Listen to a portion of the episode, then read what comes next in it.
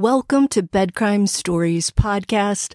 I'm your host, T. Hope you are all doing well. If you're new here, welcome.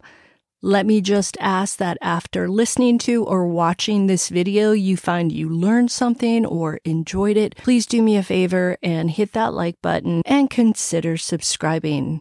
Now let's get into it. This week, along with the drama of finding a crashed and abandoned white Elantra in Eugene, Oregon, that the police are saying is registered to a woman and has nothing to do with the case of the four slain University of Idaho students. There's been chatter about that additional surveillance footage. That would be the footage showing victims Kaylee Goncalves and Maddie Mogen walking from the Corner Club bar to the grub truck on Main Street in downtown Moscow, Idaho. Some people have enhanced the audio and are saying that hoodie guy, Jack S., made a comment either about one or both of the girls insulting someone back at the bar, or the girls possibly ditching some guys back at the bar. Some people believe they're hearing Jack S. say the way you ditched those guys is an insult, or what you did to those guys is an insult, end quote.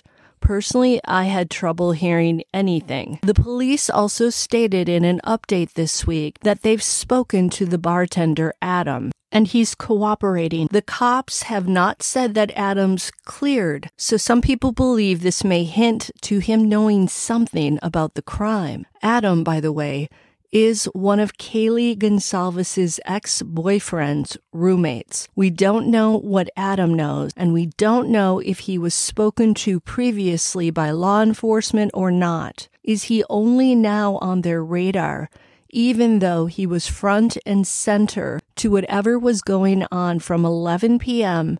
to 1:30 a.m. when Kaylee and Maddie were in the Corner Club bar? As I've mulled this stuff about Adam over, I've come to the conclusion that the perpetrator was most likely in the Corner Club bar on Saturday night, November 12th, and into Sunday morning, November 13th, the day the four students were done in. My feelings after hearing so many expert criminal profilers talk about the characteristics they believe the perpetrator likely has is that this person was already carrying around a lot of anger and rage inside of him. And that was either aimed at Kaylee or Maddie or both of them or aimed at attractive young females in general, the type of desirable girls who attract a lot of male attention and who maybe allow guys to buy them drinks and then when it's time to leave, ditch those guys. So maybe this guy is pissed off that he can't get his hands on Kaylee or on any of the lovely girls who lived at 1122 King Road. And maybe he's mad because he paid for their drinks. And then they left him high and dry and humiliated. Whoever it is doesn't think like you or me. He's someone who could be triggered by something that another guy with emotional health might brush off. So we can't say that whatever made him want to do these people in had to be a huge issue because a quote normal person doesn't off four people over an insult or being ditched. We don't know how this guy thinks. The only thing we know is that he has a personality that allows him to take the lives of other human beings in an up close and very personal manner. If Jack S is really saying something about Kaylee or Maddie or both of them insulting someone at the bar that night, or perhaps allowing a guy or several guys to buy them drinks and then ditching those guys, could that have been the match that lit this guy's simmering anger and then caused it to explode that night. The perpetrator knew exactly when to strike.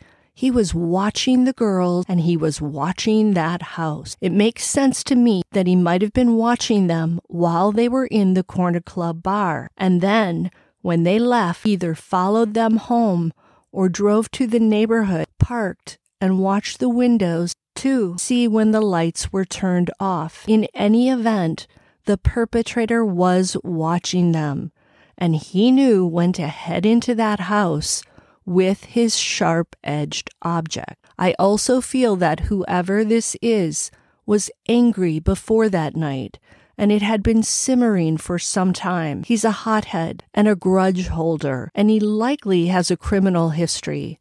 He fantasized about wanting to hurt one or more of those students, and he spent a lot of time imagining how he would do it. So his planning of the crime was done over months inside his mind, his imagination, and his secret fantasy world. This crime was driven by ego, most likely a wounded ego.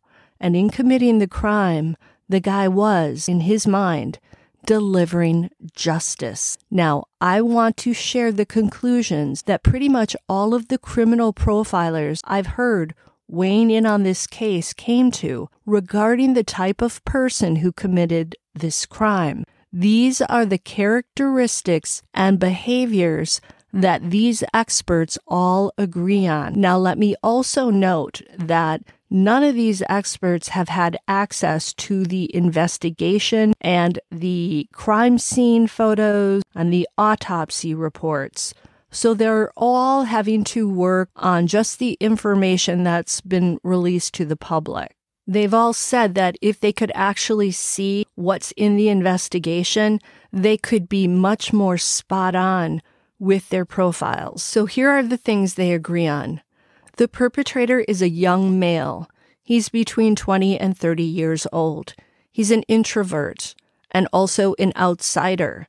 He's intelligent not genius level, but bright. If you met him, you'd sense something was off with him. He's something of an odd duck.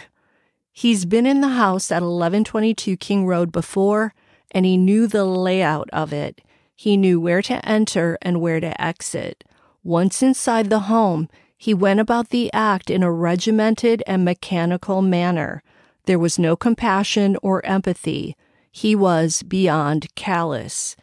He was also familiar with the layout of the property and had likely spent time in the tree line behind the house looking through the back windows.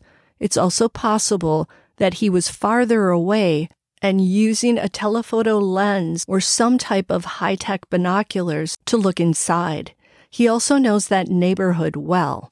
In fact, he either lives there or somewhere in town but it's also possible that he once lived in Moscow, that he either goes to the University of Idaho or once went there, or that he lives in a nearby town. In any event, he knows the roads, the side roads, the town, the girl's neighborhood, and the routes out of town and out of the neighborhood to escape the crime scene without anyone seeing him covered in red stuff which he had to have been covered with. He's done in living creatures before, maybe not human beings, but definitely animals. He's proficient with sharp edged objects and has enough strength to pull off the very physically demanding act of doing four people in in quick succession. He knew where to place the sharp edged object to both silence his victims and to ensure they were no longer breathing when he departed from the house. He made sure they were all completely and utterly without breath within the period of 3 a.m. to 4 a.m. By the time he was done, he was likely physically exhausted.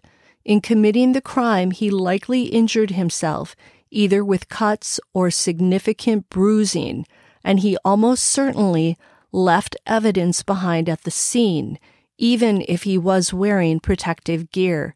You cannot avoid dropping skin cells and hair and clothing fibers when you are committing this type of frenzied, blitz style attack on four people.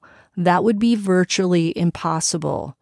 He is also a fan of true crime and may have honed his skills learning about other infamous people who have done this and gotten away with it at least for a period of time. He committed the act in the dark, but was aided by the waning gibbous moon that was out that night. Thanks to the moonlight, he was able to see the victims. When attacking the students, he felt the need to have total control over them. That's why he acted out between 3 and 4 a.m. when they were in bed and likely sleeping or just falling asleep. He was also aware that they had been drinking.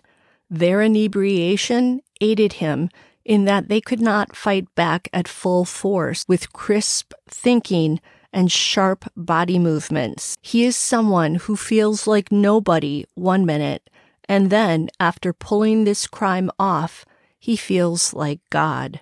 Right now, as he so far eluded the police, at least to all of our knowledge, he's enjoying his success and he's watching everything that's being said about him. He has no regrets and is very satisfied with his performance. It's been a boost to his ego and has increased his self esteem. The victims represented something to him. This was not a random, opportunistic crime. He was familiar with at least one victim and was fixated on that person. He had prior contact with that person, even if that person didn't remember it. The weapon he chose is very important. It allowed him to get up close and personal. The sharp edged object is important to him, that particular object, and he did not ditch it. It is somewhere that only he knows about, and he will take it out to relive the crime in his head. He likely left the crime scene with something belonging to whichever victim was his primary target. This is likely a driver's license or a student ID. The families, if they could, should do an inventory of their loved ones' belongings to try and figure out what exactly is missing. That might shed light on who the primary target was. And Kaylee Goncalves' mother was right to be concerned that he might turn up at her daughter's funeral. The perpetrator is the type of person who will do that. So while we don't know exactly what his face looks like or what his name is at this point, we do know who he is in terms of his personality and his character. I can't wait to see who the cops end up arresting. And I am comforted by the criminal profilers because they all are saying he will be caught. Until the next time on Bed Crime Stories, do me a favor, smash that like button, subscribe, share this content far and wide, consider a membership to support the channel, and I'll see you next time.